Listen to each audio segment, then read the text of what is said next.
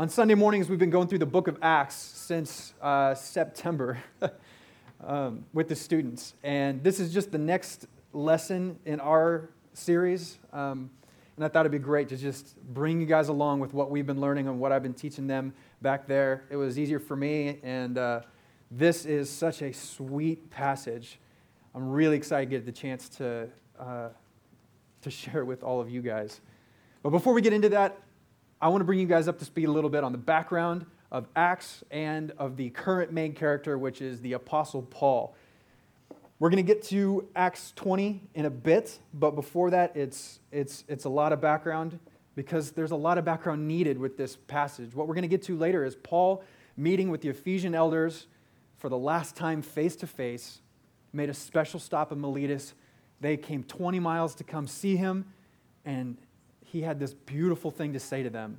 But in order to fully understand that, we have to understand Paul, at least in part, and the Ephesian elders, at least in part, and their relationship, at least in part. People have written books about the Apostle Paul and should continue writing books about the Apostle Paul. And I'm not going to read you a book this morning. So we're going to briefly cover some of this stuff before we get to the text today. So, Acts is part two of the book of Luke, which we recently just finished uh, in Luke 1, 1 through 4, Luke says this about why he wrote it. Inasmuch as many have undertaken to compile an account of the things accomplished among us, just as they were handed down to us by those who from the beginning were eyewitnesses and servants of the word, it seemed fitting for me as well, having investigated everything carefully from the beginning, to write it out for you in consecutive order, most excellent Theophilus, so that you may know the exact truth about the things you have been taught. And then in Acts 1 1, he talks about how the first thing he wrote was about Jesus and his ministry.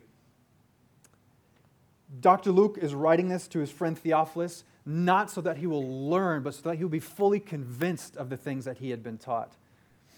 He knew the story of Jesus in the, in the first 30 years of the church, which is really what Acts is. It's a history of the first 30 years of the church. He knew it, but Luke endeavored to compile eyewitness accounts and facts and details and histories. He investigated and interviewed so that Theophilus would have no doubt. What a wonderful purpose, especially for us as we're reading this. You can fact check Luke. That's one of the most beautiful things about the Word of God. It is, it is not vague and it's not missing detail or facts that you can go back and examine. This is historical truth that we study, and it's just beautiful. Absolutely beautiful main characters of the book of Acts is first the Holy Spirit. It's the Holy Spirit coming into the hearts of the church and all those who believe, coming with power, and not just coming with power to those who believe, but coming with power to the three different spiritual groups of people. There were the Gentiles, the Jews, and then the Samaritans, which are kind of the, the, the mix. Um, but the Holy Spirit comes with power for the first Jews who believed, and the first Gentiles that believed, to the first Samaritans who, believe, who believed, and, and to, to prove that salvation was coming to absolutely everybody. The beginning of Acts focuses on the apostles and what they're doing. Peter is a main character in the beginning. That first sermon in the day of Pentecost, he preached, and 4,000 people gave their lives to the Lord. And uh, just a side note, I love that sermon so much because he doesn't give them any solution. He just says, You guys are sinners, and Jesus was wonderful. And, and he came back from the dead, and you guys killed him And they're like, what do we do? He's like, repent. It's just beautiful that he just, he, he tells them the truth and their hearts are broken over the truth of what had happened. And they're crying out for an answer and he gives it to them, which is just wonderful. Um, and then finally, uh, at about chapter 8, the focus starts switching to this new guy, Saul, later Paul, because Jesus changes everybody's names. and again, it's about the first 30 years of the church and salvation coming to all and the power of the Holy Spirit in the lives of believers. Now let's focus on Saul a little bit. This guy's life, I, I got to tell you, is just something else. He was born in a time when the Roman Empire was strong, controlling, and uh, well organized. There was a citizenship um, that was different than the way we are citizens nowadays. Paul was born and I might use the, word, the, the, names Paul and Saul interchangeably. I'm going to try and keep it accurate to the timeline, but that's just not going to happen entirely. So just bear with me there. Saul, Paul, interchangeable. But he was born a Roman citizen. He was born in Tarsus, uh, which, which wasn't Rome, but he was born because of his family as a Roman citizen. And this was a huge deal, almost a higher status than someone who would pay or earn their citizenship. Soldiers at a certain point earned citizenship, but you can also pay a lot of money to become a Roman citizen. But he was born a Roman citizen by birth. He was also born a Jew, and his father circumcised him on the eighth day, raised him to obey, follow the law, and just like every good Jewish boy at the time, probably went to the local rabbi and was educated there in the basics of the law and scriptures. But then Paul continued. Paul continued uh, beyond just that basic education into, his, in, in, into a school, a, uh, a Pharisee school, pretty much. His mentor was Gamaliel, and he was one of the most no, well known and respected Pharisees at the time. This was a big deal. So, just to recap Saul, born a Roman citizen, born a Jew, an educated Jew, who went on to go to the, the, the best school, really, that you could if your target was the temple, which his was. Hard worker, smart. He followed his tr- father, he followed the tradition of the day and learned his father's trade, which was tent making. But he also followed the patriarchal footsteps of his family in becoming a Pharisee, which, which that word carries a lot of baggage, doesn't it? We, we read through Luke and the other Gospels, and we, we don't get a, a, a really rosy picture of Pharisees. But really, the word just means set apart. Remove all the baggage for just a second and put your mind, put your, try to put your mind in, in, through the eyes of a Pharisee. Someone who has spent their entire life studying the scriptures, memorizing, as much of it as they possibly can, working every single day, repetition, repetition, repetition of understanding the scriptures and memorizing the scriptures, working towards being set apart as a teacher, an expert in the law. That is a passion and a zeal for God's law. That was Paul's upbringing. A single minded focus and passion for the, the, things of Scripture and the law of God. Yes, it was broken in a lot of ways. And a lot of them, and there was a, a, a pandemic of teaching as tradition the, the doctrines of men, or teaching as doctrine the traditions of men. And yes, there were things broken, but I wanted you to see just a moment exactly what his whole target was. That kind of focus on the law of God is not bad. What happened to it was bad. But this was Paul's ambition and his career. His family line was full of Pharisees, and his whole life centered on the study of the law, and he was successful.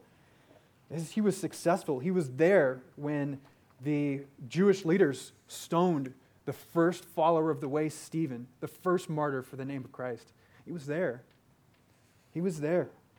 And after that, in Acts 8 3, it says, but Saul began ravaging the church, entering house after house and dragging off men and women. He would put them in prison. After that, he attacked the way, seeing it as a threat to the, the sanctity of their tradition and passion for the law of God. And he had authority to put people in prison, which is a big deal as a young Pharisee. He was knowledgeable, a good family, Roman citizen, educated by uh, most well respected Pharisee at the time and rising in the ranks of the Pharisee. This was an impressive young man. His passion led to recognition in the form of a recommendation to go to Damascus to arrest followers of what was then called the Way there in Damascus and bring him back to Jerusalem. And, and, and we hopefully know the story then of what happened on his way to Damascus. All of his life focused on this one thing. He's a project leader. He's got his own task force. He's rising in the ranks. He's recognized uh, well b- before his time as a wunderkind in the temple. And on his way to Damascus, Jesus knocks him off his high horse, blinds him, and makes him totally dependent on others, having to be led around by the hand because he's blind, goes into Damascus and spends three days fasting and praying. Ananias comes and, and, and tells him what God said about his future mission and suffering. And what a wonderful picture of how God saves all of us, right? Blind and desperate is how we are, uh, is, is the state we're in when we meet Jesus. And I want you to know something special about Paul then.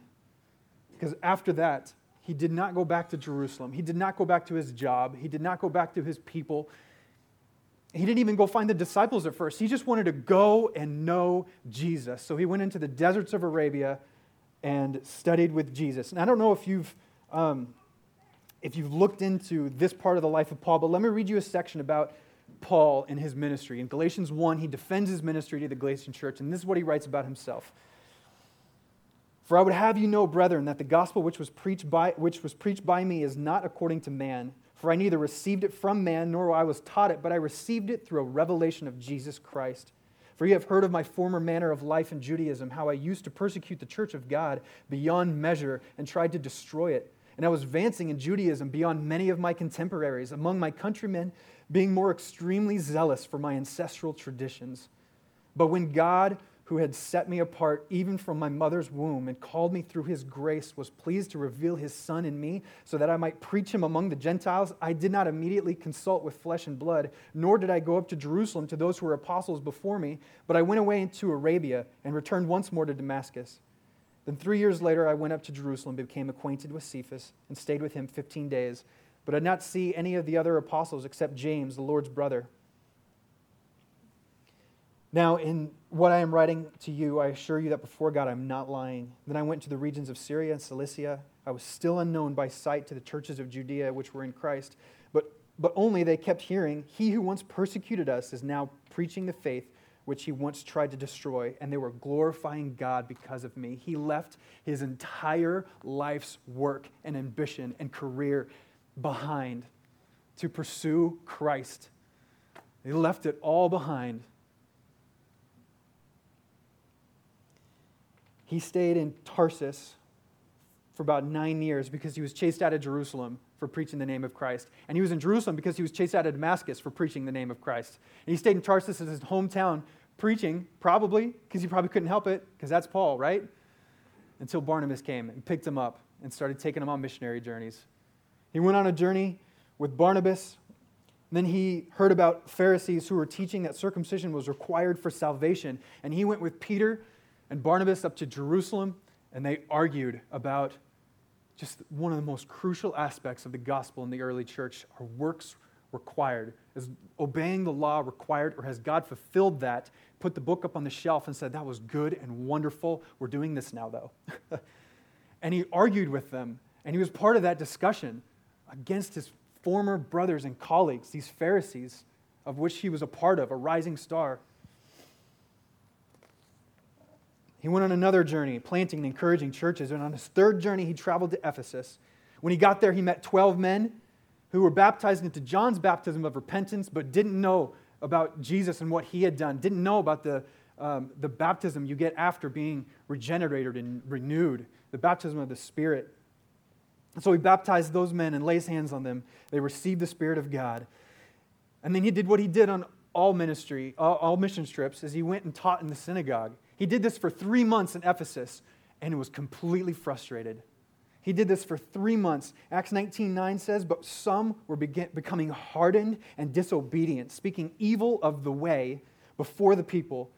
He withdrew from them and took away his disciples, took away the disciples, not his disciples, reasoning daily in the school of Tyrannus.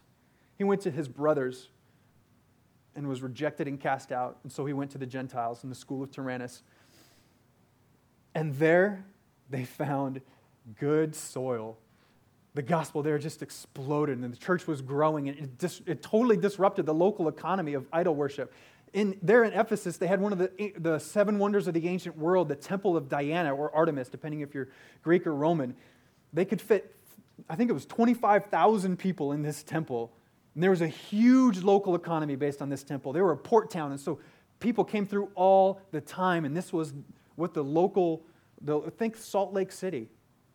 There, how that whole town revolves, literally, even the streets of Salt Lake City, all concentric circles around the temple. Think Ephesus, only not in the middle of the desert, on a coast town. The gospel was exploding so much that there was a riot in the streets because the idol makers were losing money. At one point, the magicians burned I think it was 20,000 uh, pieces of silver worth of magic books because of what they had learned about the gospel and forsaking your old life and turning to Jesus from this man who had forsaken his old life and turned to Jesus. And this man who, Saul, Paul, who had grown up with a prejudice against Gentiles, is now exclusively teaching at the school of Tyrannus to Gentiles and seeing the fruit of the gospel for those people who are needy for it. He spent over two years in Ephesus with these people. And at the end of the two years, there was a riot in Ephesus. And uh, it was around that time that he, he took off. And then leading up to our passage for today, I just want to make a note about Acts. Acts is 28 chapters, and it covers the first 30 years of the church. That's a pretty quick clip, right? That's a pretty quick pace. And in verses 13 through 16, we see months of traveling. Months of traveling. We're going ahead to the ships that sail for Assos, um, and then they went to Assos and Mytilene, and they went to Chios, the next day over to Samos, and then they came to Miletus. They, there's a lot of traveling here, and then the pace slows way down. I want you to read one more, read one more thing. This is verse 16, get a running start to our passage. And this tells us Paul's current plans, which is important to realize this next step and what he feels about these Ephesian elders. For Paul had decided to sail past Ephesus so that he would not have to spend time in Asia, for he was hurrying to be in Jerusalem, if possible, on the day of Pentecost. He was hurrying to Jerusalem to make it for Pentecost. And I imagine that based on how long he spent in Ephesus and based on the book of Ephesians, which I don't have time to talk about the book of Ephesians today, but it is a, a, most special epistle. He's not correcting doctrine, he's not defending his ministry. He's writing about the grace of God and life with him to fellow believers, people he loved, loves, and spent years ministering with. That's a whole nother sermon and book series. But he's hurrying on. He stops at Miletus, which is about 20 miles away from Ephesus, and he calls the Ephesian elders to him. From Miletus, this is verse 17 now. I'm going to read 17 through 38. And I just could not divide this passage, so we're going to take it all on this morning. Hope you're all right with that. At least it's cool in here. From Miletus, he sent to Ephesus and called to him the elders of the church. And when they had come to him, he said to them, you yourselves know from the first day that I set foot in Asia how I was with you the whole time. Oh, I forgot to mention that uh, 20 miles away, and he's hurrying to, the day, to, to Pentecost, to Jerusalem for Pentecost. This was worth the wait. This is worth the delay. This is the pit stop, a worthy pit stop in his rushing plans. Non negotiable in Paul's mind, I imagine, in his plans, no matter how quick he wants to get there. You yourselves know from the first day that I set foot in Asia how I was with you the whole time, serving the Lord with all humility and with tears and with trials which came upon me through the plots of the Jews, how I did not shrink from declaring to you anything that was profitable, and teaching you publicly and from house to house, solemnly testifying to both Jews and Greeks of repentance towards God and faith in our Lord Jesus Christ. And now, behold, bound by the Spirit, I am on my way to Jerusalem not knowing what will happen to me there, except that the Holy Spirit solemnly testifies to me in every city, saying that bonds and afflictions await me. But I do not consider my life of any account of any account as dear to myself, so that I may finish my course and the ministry which I received from the Lord Jesus, to testify solemnly of the gospel of the grace of God. And now, behold, I know that I know that all of you among whom I went about preaching the kingdom, will no longer see my face.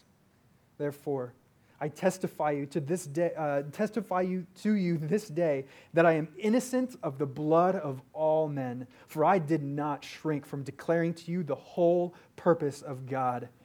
Be on guard for yourselves and for all the flock, among which the Holy Spirit has made you overseers, to shepherd the church of God, which he purchased with his own blood. I know that after my departure, savage wolves will come in among you, not sparing the flock. And from among your own selves, men will arise, speaking perverse things to draw away the disciples after them. Therefore, be on the alert, remembering that night and day, for a period of three years, I did not cease to admonish each one with tears. And now I commend you to God and to the word of his grace, which is able to build you up and to give you the inheritance among all those who are sanctified. I have coveted no one's silver or gold. You yourselves know that these hands ministered to my own needs and to the men who were with me. In everything, I showed you that by working hard in this manner, you must help the weak and remember the words of the Lord Jesus when he said himself, It is more blessed to give than to receive. When he had said these things, he knelt down and prayed with them all, and they began to weep aloud and re- embraced Paul and repeatedly kissed him grieving especially over the word which he had spoken that he would not see his face that they would not see his face again and they were accompanying him to his ship background over before we get into this. Let's pray. Lord God, thank you. Thank you so much for your word. Thank you so much we, uh, about what we learned from the lives of these people who met you and were so faithful to deliver your word despite hardship and trial and tears and persecution. Their perseverance to serve you in your church is inspirational, God, but deeper than that, it's convicting because they had no regrets, only joy, only excitement to see you. God, I want that. And I want that for all of us. Speak to us with your word today, Father God. We love you. Amen. He slows down the pace of Acts to give us this whole address to the Ephesian elders. These men, probably the 12 men he had laid his hands on to give the Holy Spirit to when he first arrived in Ephesus. These men who had been with him the whole time, as he said, watching him and the way he lived and ministered in Ephesus. Service to Christ and his church defined Paul's life. Absolutely. Leaving behind everything of his former life just to serve God. He endured so much, but considered it so much joy to keep serving. It defined his life. But an important note there at the beginning uh, in, in verse um, 19, he says, serving the Lord. That, that master of his is what empowered his ministry. That's the authority behind his servanthood, not for his own sake, but for his master's sake. And then in 18, verses 18 through 21, just like Paul, he gives us a giant run on sentence. Those three verses are just one sentence, and they are rich. You could write volumes on, on just these three verses. I got 13 things that define Christian service based on the life of Paul. So we're going to go these, through, the, through these things. Um, and it's just so exciting to read. These are wonderful. And, and the reason it's so exciting because this man this man shows us what it's like to, to live according to the Holy Spirit through his power and the authority of God. If Paul can do it, you can do it. If Paul can do it, you can do it. And that's the conviction, but that's also the inspiration. So, first, looking at verse 19. Uh, so, first 18 sets it up. The beginning of that sentence You yourselves know from the first day that I set foot in Asia how I was with you the whole time, serving the Lord with all humility this one's obvious when you compare who we are with God, but it's really tough to walk out. It's really tough to walk out. You guys ever seen uh, guys trying to organize a room? It's a lot of chiefs and not a lot of Indians, right? Everybody's got their own idea. It's like crowding around the grill. Oh, yeah, look at that. You got to flip that one. Oh, make sure this one doesn't burn. A lot of ideas because it's human nature to want to be in charge. Part of the curse was that men would lord over their authority over women and women would buck against it. We want to be in charge, we want to be in control. But you got to remember, we serve the Lord. It is His plan. Serving with humility. Serving with humility. And kind of part and parcel with that is this next facet of serving the Lord. We serve with humility, but with tears. With tears. Paul preached the gospel, reasoning and persuading in the synagogue to his ethnic and ethnic brothers and former colleagues to no avail. At one point, he said he would rather be accursed. Let, him, let me be accursed rather than these guys. He loved them so much. There are tears, a brokenness for the loss, uh, for the lost. His passion for people is so clear. This is not just a job for him. He wants people to be found as he was found. He wants people's lives to be radically changed as his life was radically changed. And he cries over it, he weeps over it. How amazing would it be if we all had that same brokenness for the lost? That just brokenness for people who are not believers. And with that comes trials. This is different than temptation. This is different than temptation. This is trials. Trials come with a purpose. He says the, the, the, local Jewish leaders were the cause of his trials, but let me bring into James 1. James 1, 2 through 4 tells us something very important about trials. I'm sure you've heard it before, but the end of this is essential to understanding why it is necessary in our service to Christ. Consider it all joy, my brethren, when you encounter various trials, knowing that the testing of your faith produces endurance and let endurance have its perfect result, so that you may be perfect and complete, lacking in nothing. And don't forget, James, the brother of Jesus, was one of the first disciples Paul ever met. James got it. Paul got it. Let endurance have its perfect result so you may be perfect and complete, lacking in nothing. That takes trials. So, humility, tears, um, trials. It takes courage. It takes courage. Look with me, uh, verse 20. How I did not shrink from declaring to you anything. There is courage necessary to serve Christ. Courage, not shrinking back, but pressing forward always. The message of the gospel is confrontational. It's not the gospel if you take out sin and our need for a Savior. It's confrontational. But beyond that, living a godly life must look different than the overwhelming majority in our world. It must look different. That takes courage. It takes courage to press on when trials and tears abound how I did not shrink from declaring to you anything that was profitable. I did not shrink from declaring to you anything was possible. It's not just courage, but it's courage to live an exhausting and exhaustive life. From declaring to you anything that was profitable. But with that are two other points. Uh, there's preaching, um, anything that is a uh, that is profitable to the church. But preaching here um, and this is important to know because teaching comes later, and preaching and teaching are different. There are two very different words used for these. Um, and the word preaching can also be decla- uh, uh, translated as declaring, which is what it says right here. Um, I do not shrink from declaring to you. Your translation might say proclaiming, it might say preaching, depend on um, how they translate it. But but that's that same thing. Um, and I just want to encourage you, for those of you who are saying to yourselves, I'm not a preacher, that's fine. God knows you're not a preacher. If you're called to be a preacher, you'll be a preacher, but you do need to declare the gospel. That is a non negotiable in the life of a believer. Preaching. Preaching anything that is a benefit to the church. And that sounds exhausting, like I said, and uh, but it's a good thing the Holy Spirit never experiences burnout, right? Right? Okay. That's just one of my favorite things about him you're going to serve God, He's always got what you need. And then teaching. Uh, look with me. Let's read verse 20. And how I did not shrink from declaring to you anything that was profitable and teaching you publicly and from house to house.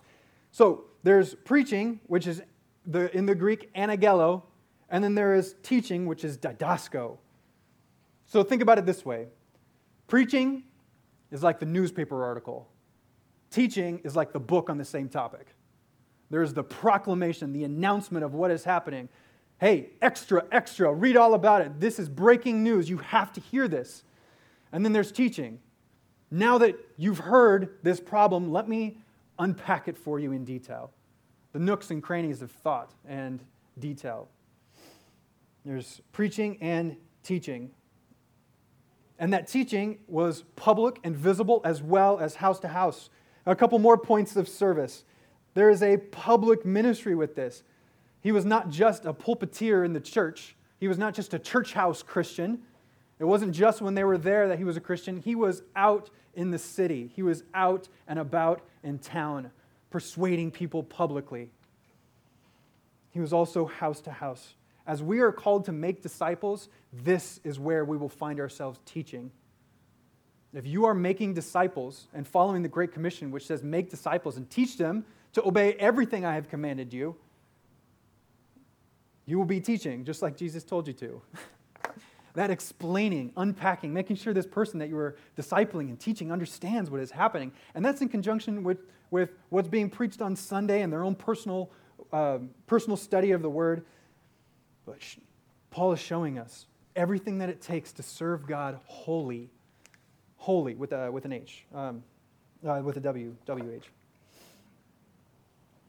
visible, public, relational, house to house, private. Not everyone here will teach publicly, and that's fine. But as we are called to be disciple makers, we will, it will require us unpacking the truth of God's word to people.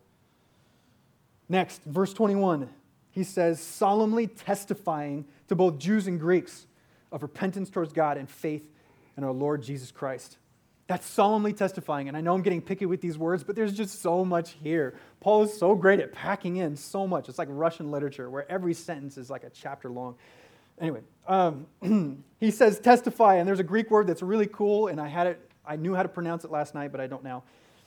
Um, but it, it, it, literally can mean to bear witness like in a trial. You put your hand on the Bible, you raise your, you raise your right hand, and you promise to tell the truth. But more colloquially, it can mean to warn or tell in all seriousness, sometimes translated as witness or charge. This is not a passive word, this is a solemn word, a passionate word of testifying, not being necessarily asked to testify, but solemnly charging and witnessing. And about what? His passion is based on, is, is going towards what? Is going towards an unbiased, unwavering urging of people towards faith. A first aspect, unbiased. I want to remind you of Paul's background as a Pharisee. There was massive contempt towards Gentiles as being unclean, not the people of God, unable to please God, fully separate. But he did not, uh, he did not hang on to that because there is not a people group excluded from the love and service of one serving the Lord. Personal prejudice against people is based in sin and needs to be rooted out to better serve the Lord. The gospel is available to all, and so should we as servants of Christ. And Paul, in an unbiased way, and unwavering in his teaching of repentance, his passion in testifying to all people included that need to repent. And that message never, ever changed when it encountered resistance, trials, persecutions, even when it was dangerous to the point he was stoned um, and dragged out of the city like he was dead. And the next day he went back into that city.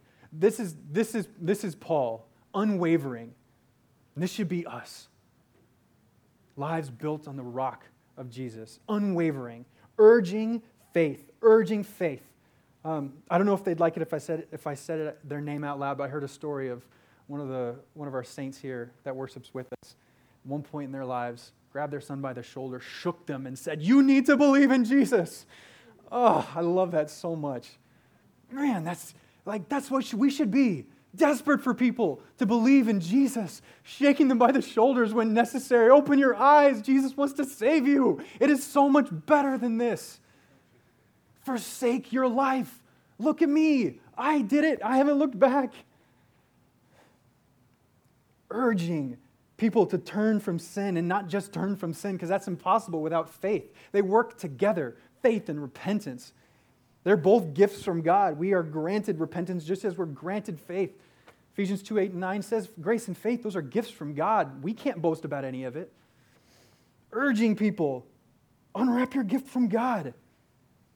Unwavering, unbiased, urging people towards faith and repentance.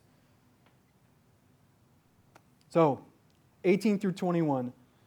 After his super Pauline run on sentence about his past ministry, again, a proper exposition of which could fill an entire book, he moves on in his address to talk about future ministry. But before we do that, let me review these things real quick, just in case there's any really particular note takers in here. Service requires humility, leads to tears and brokenness, to trials, it needs courage. It takes being willing to preach and proclaim, to be a benefit to the church in every way possible.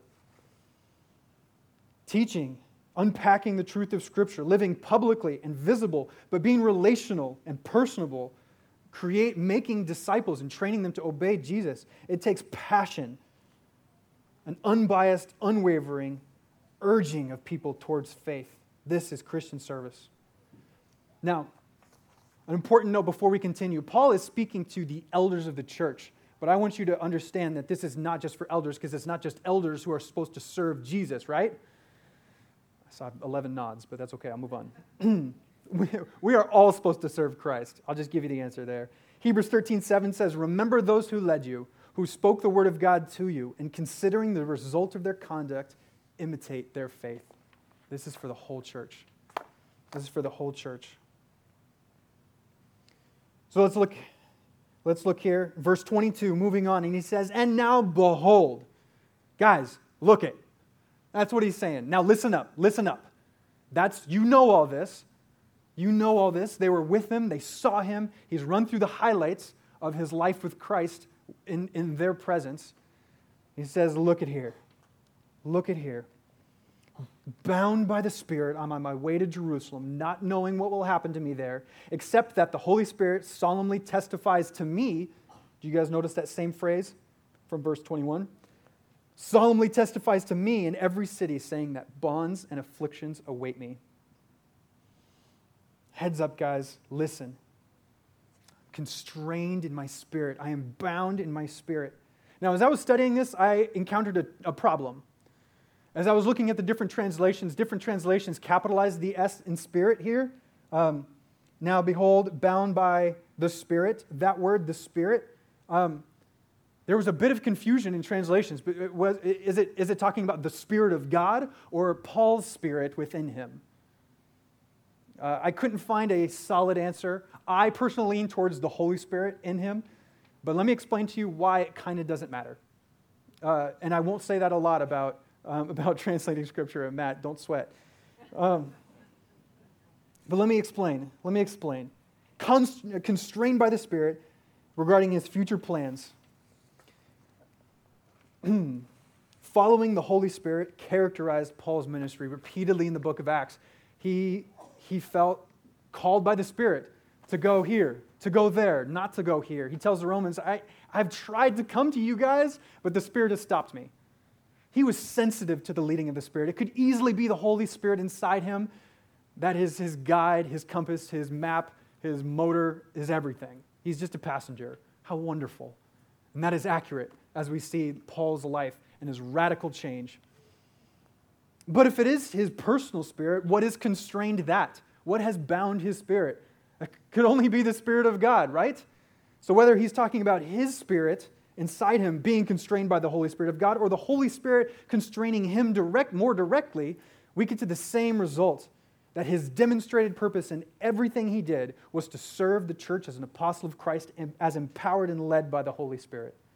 So, of course, his spirit, his personal spirit, would be constrained by the Spirit of God, which is another aspect of someone who is serving God wholeheartedly, constrained by the Spirit that being constrained by the Spirit frees him up from this future that he sees. Not the details of which, the only details he knows about, about his future, about his future in ministry is that he's going to be uh, imprisoned and afflicted. He's going to be imprisoned, imprisoned and afflicted, and he's not bothered by it. He's constrained by the Spirit of God. He is a servant of a master, and the master says, Go just like a true son of Abraham, not just an ethnic son of Abraham as a Jew, but, uh, well, I, I, guess there's some talk about whether Abraham was a Jew because the full law, we don't need to get into that. Um, but as a son of faith, Abraham was called the father of faith. You, you know that song, Father Abraham had many sons. You know, I am one of them, and so are you. I know, right? And that's another shameless plug for um, student and children's ministry. Uh,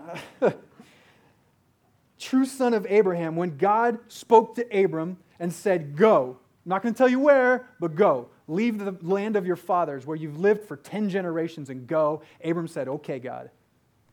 Faith has feet. And when God said, Kill your son, Abram raised the knife against his own son because he trusted what God had said more than what his eyes could see. Faith has feet. Paul is constrained by the Spirit knowing what his purpose in life is, and so he's unwavering, unafraid, knowing that the no, no, uh, even though that the only thing he knows is going to happen is going to be imprisoned and afflicted. Wow. Wow. He's going to show them. He's going to show them that nothing, uh, he's going to show them that compared to serving Christ, nothing else matters. It is the highest goal the highest goal. All of this so far is about service to Christ.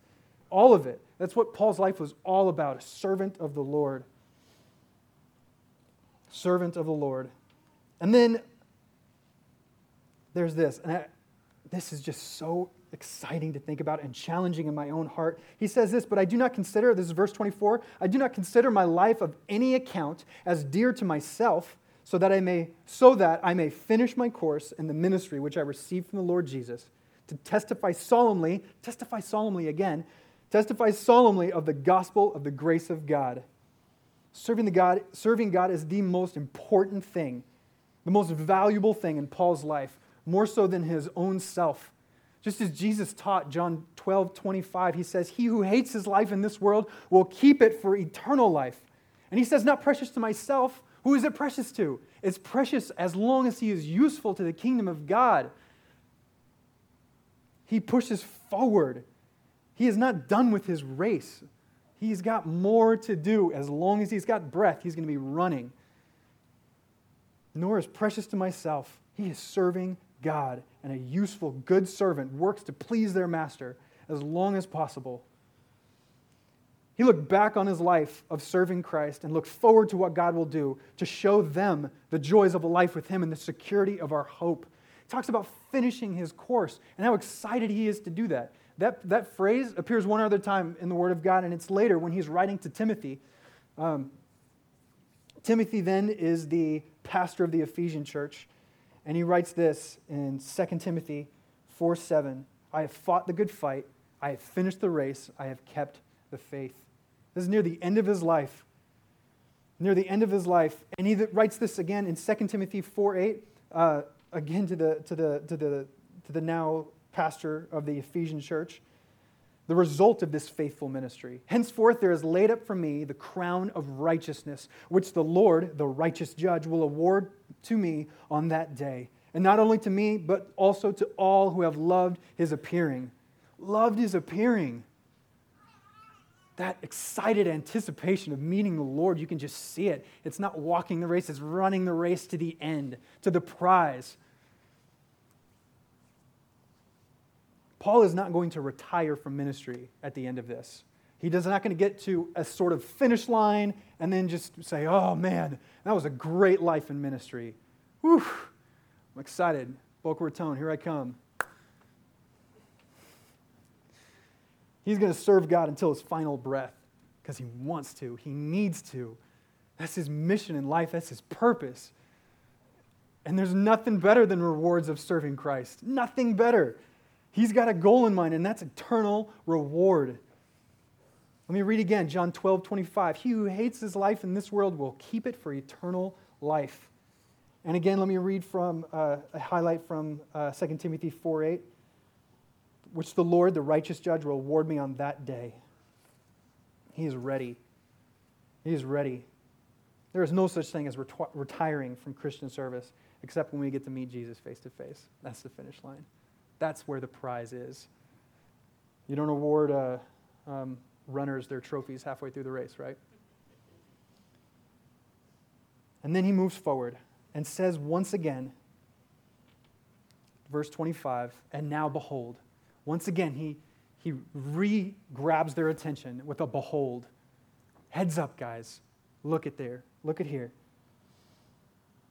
I know that all of you, among whom I went about preaching the kingdom will no longer see my face. He's never going to see them again. He knows it. The Spirit's told him. And he's ready. This is why he's stopping to talk to them. These special men in his life, hurrying to, hurrying to Jerusalem for Pentecost, stops and waits for a servant to rush to Ephesus 20 miles and grab the elders and come 20 miles to meet him in Miletus to give him this address. Guys, this is the last time I'm going to see you. And then he says, verse 26, therefore. Therefore. Therefores are so important in the Word of God because if you read therefore, you've got to find out what it's there for. Um, but all of this, talking about the value and the importance and the passion of Christian service, is coming to a time of a bit of instruction for these guys.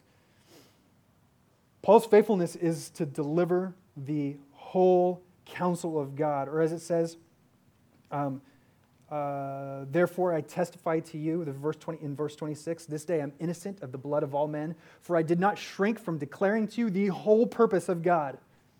The whole purpose of God. He is saying to them, guys, This way I have lived has left me innocent of negligence. I didn't shrink back. I didn't get afraid. I didn't change my tune when things got hard. I pursued with passion the lost. I declared the whole counsel of God. And now I can say, I am innocent. I have done my bit. I haven't dropped the ball. Man, to get to the end of a life and be able to say that, whew, his faithfulness to deliver the whole counsel of God meant that he had no blood on his hands. With no regard to his upbringing, his former ambitions, or his way of life, he preached the whole counsel of God to a congregation of ethnic Gentiles. So, how can you be innocent as a leader, as a Christian? Be faithful to the whole counsel of God.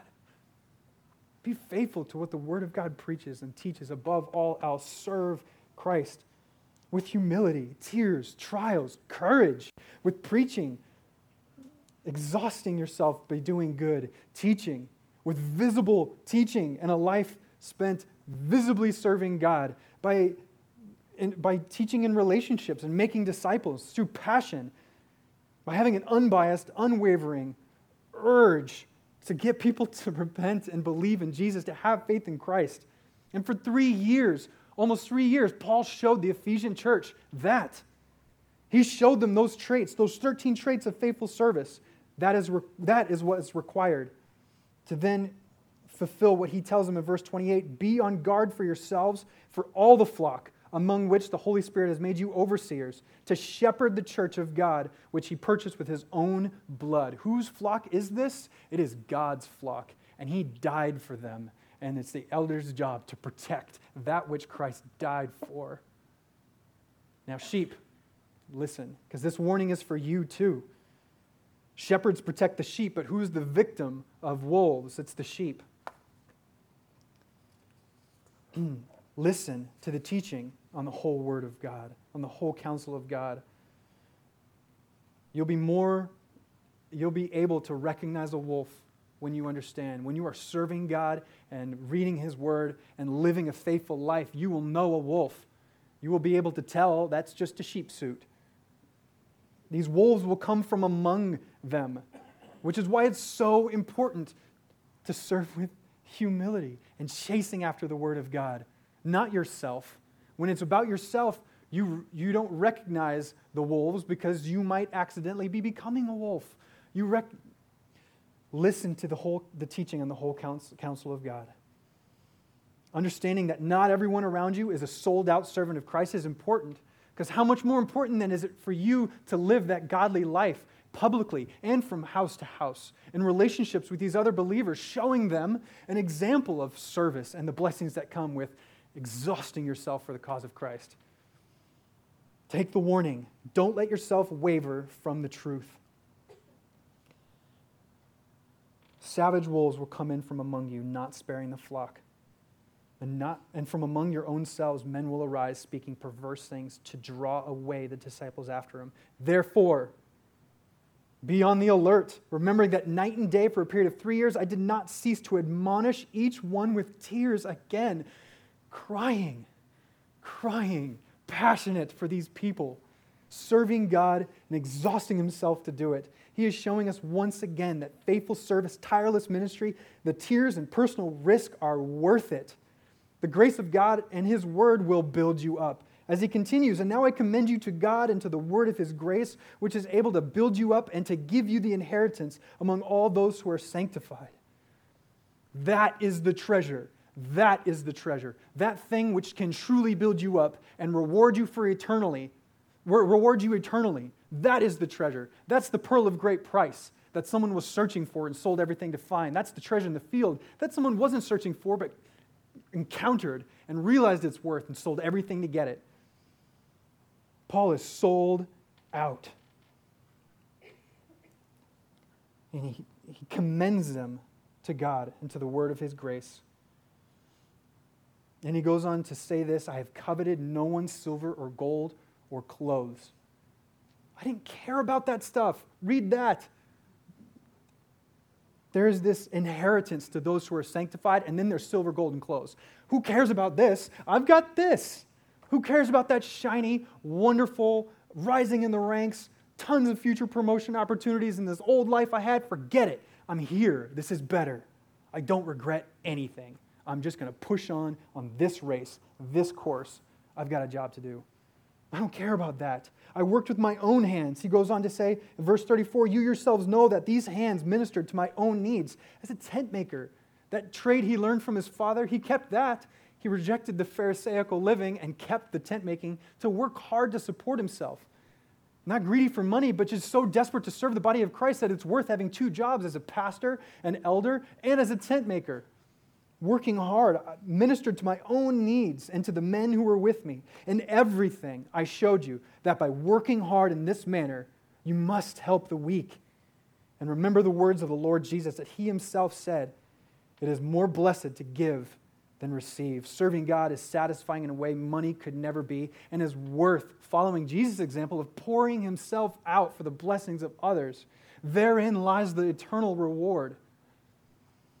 It is more blessed to give than receive. On my uh, way in today, I remembered and just had to include this. Um, John Piper, a faithful preacher, um, in the year 2000, May 20th, was they were having a conference called Passion.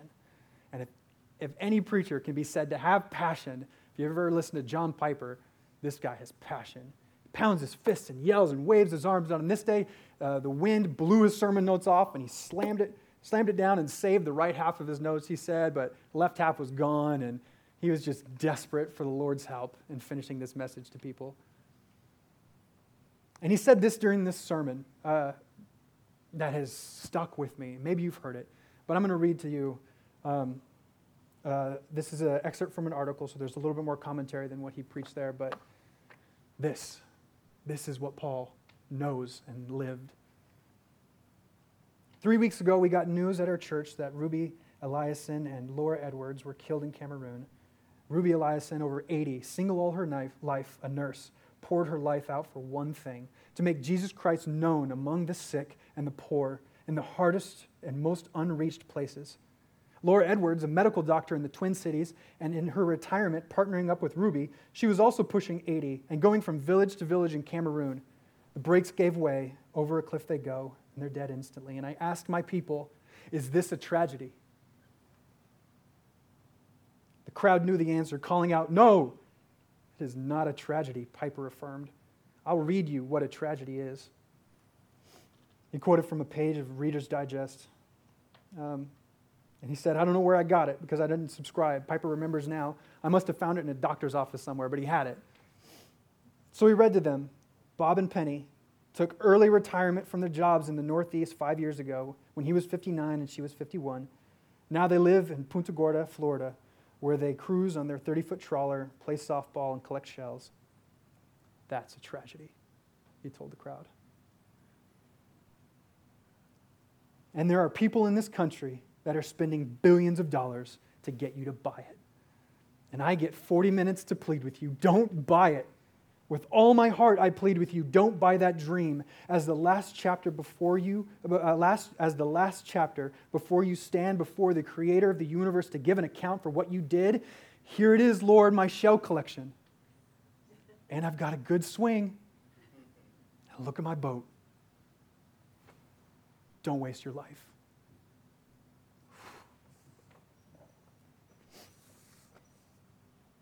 Paul's last words to these, these elders face to face. That's the message he's giving. Paul's life is an incredible picture of what it is, what it is like to fully enjoy life with Christ. His life was a series of disasters from the world's perspective, but it was a grand slam for the kingdom of Christ. Eternally focused, because serving God is overwhelmingly worth it. Overwhelmingly worth it. His final address, this message about the overwhelming worth of serving Christ, tells us don't waste your life. I'm going to danger and all this stuff, and I'm so excited. So excited. There's nothing better, nothing better than serving Christ. Chase the eternal reward, leave behind that which is going to rust You can't take it with you. One of my favorite Switchfoot song quotes is All the riches of the kings end up in wills. Don't chase the shells, chase Jesus, only Jesus. Paul's encouragement to the elders in Ephesus, my encouragement to you. That same life of joyful service is available to us, and I pray that we are found as faithful when we get before Christ. Let's pray. Lord Father God, here's our life. Take it, use it. We are yours, bought and paid for. Please, God, help us shed what hinders us in this race, God. Let us shed the weight of our old sinful life, that which you saved us from. Keep us from danger. Keep us dedicated to serving you, Father God. Help us learn from the examples of those who have come before us Paul and Peter, the apostles in the Word, and those main characters there, but also the faithful elders that we have here at this church, the shepherds that take such great care of us, defending us, preaching your word so faithfully. Please let us be hearers of your word, not just listeners, but active doers, God. Increase in us um, and minimize ourselves. We want you and your goal, God. We love you. Amen.